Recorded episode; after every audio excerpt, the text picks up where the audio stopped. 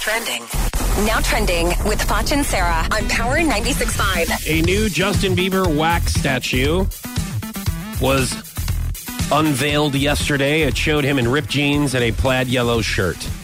That was in Orlando. I don't understand the fascination with wax, Wax statues? statues? Yeah, Oh, I I mean, mean- like, I mean, it's just amazing how much they look exactly like him. Like, I mean, have you ever seen any wax statues? no. But 'Cause, why I mean, not just obviously put there's- a cardboard cutout stand up picture? That really looks exactly like him, you Well, know? I mean, it's kind of like art.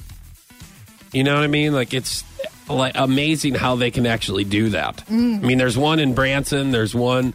I've been to the wax museum in uh, St. Louis. yeah. Like it is like. I mean, have you ever seen ice sculptures? Doesn't that blow your mind how they can do that?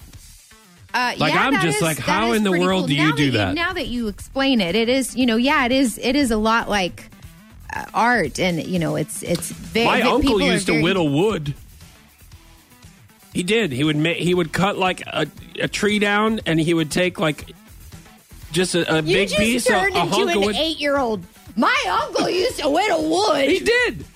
And like he would like carve like little uh, faces into the into the wood, and he would sit there and whittle on his wood for uh, hours in his shed, Yeah, days sometimes Don't to say. get that. What? Why? don't. Why? He used to do it all the time. He's really We good do at not it, and want to then he hear would. about your uncle whittling well, his he wood did, in and his he shed. did really, really good. Like I mean, the patience that that man had to to sit down with his wood and just whittle away, and then he'd have like a little It man takes face on there. practice. Yeah. you know, to And I'm get like- good at it. Oh my gosh, yeah.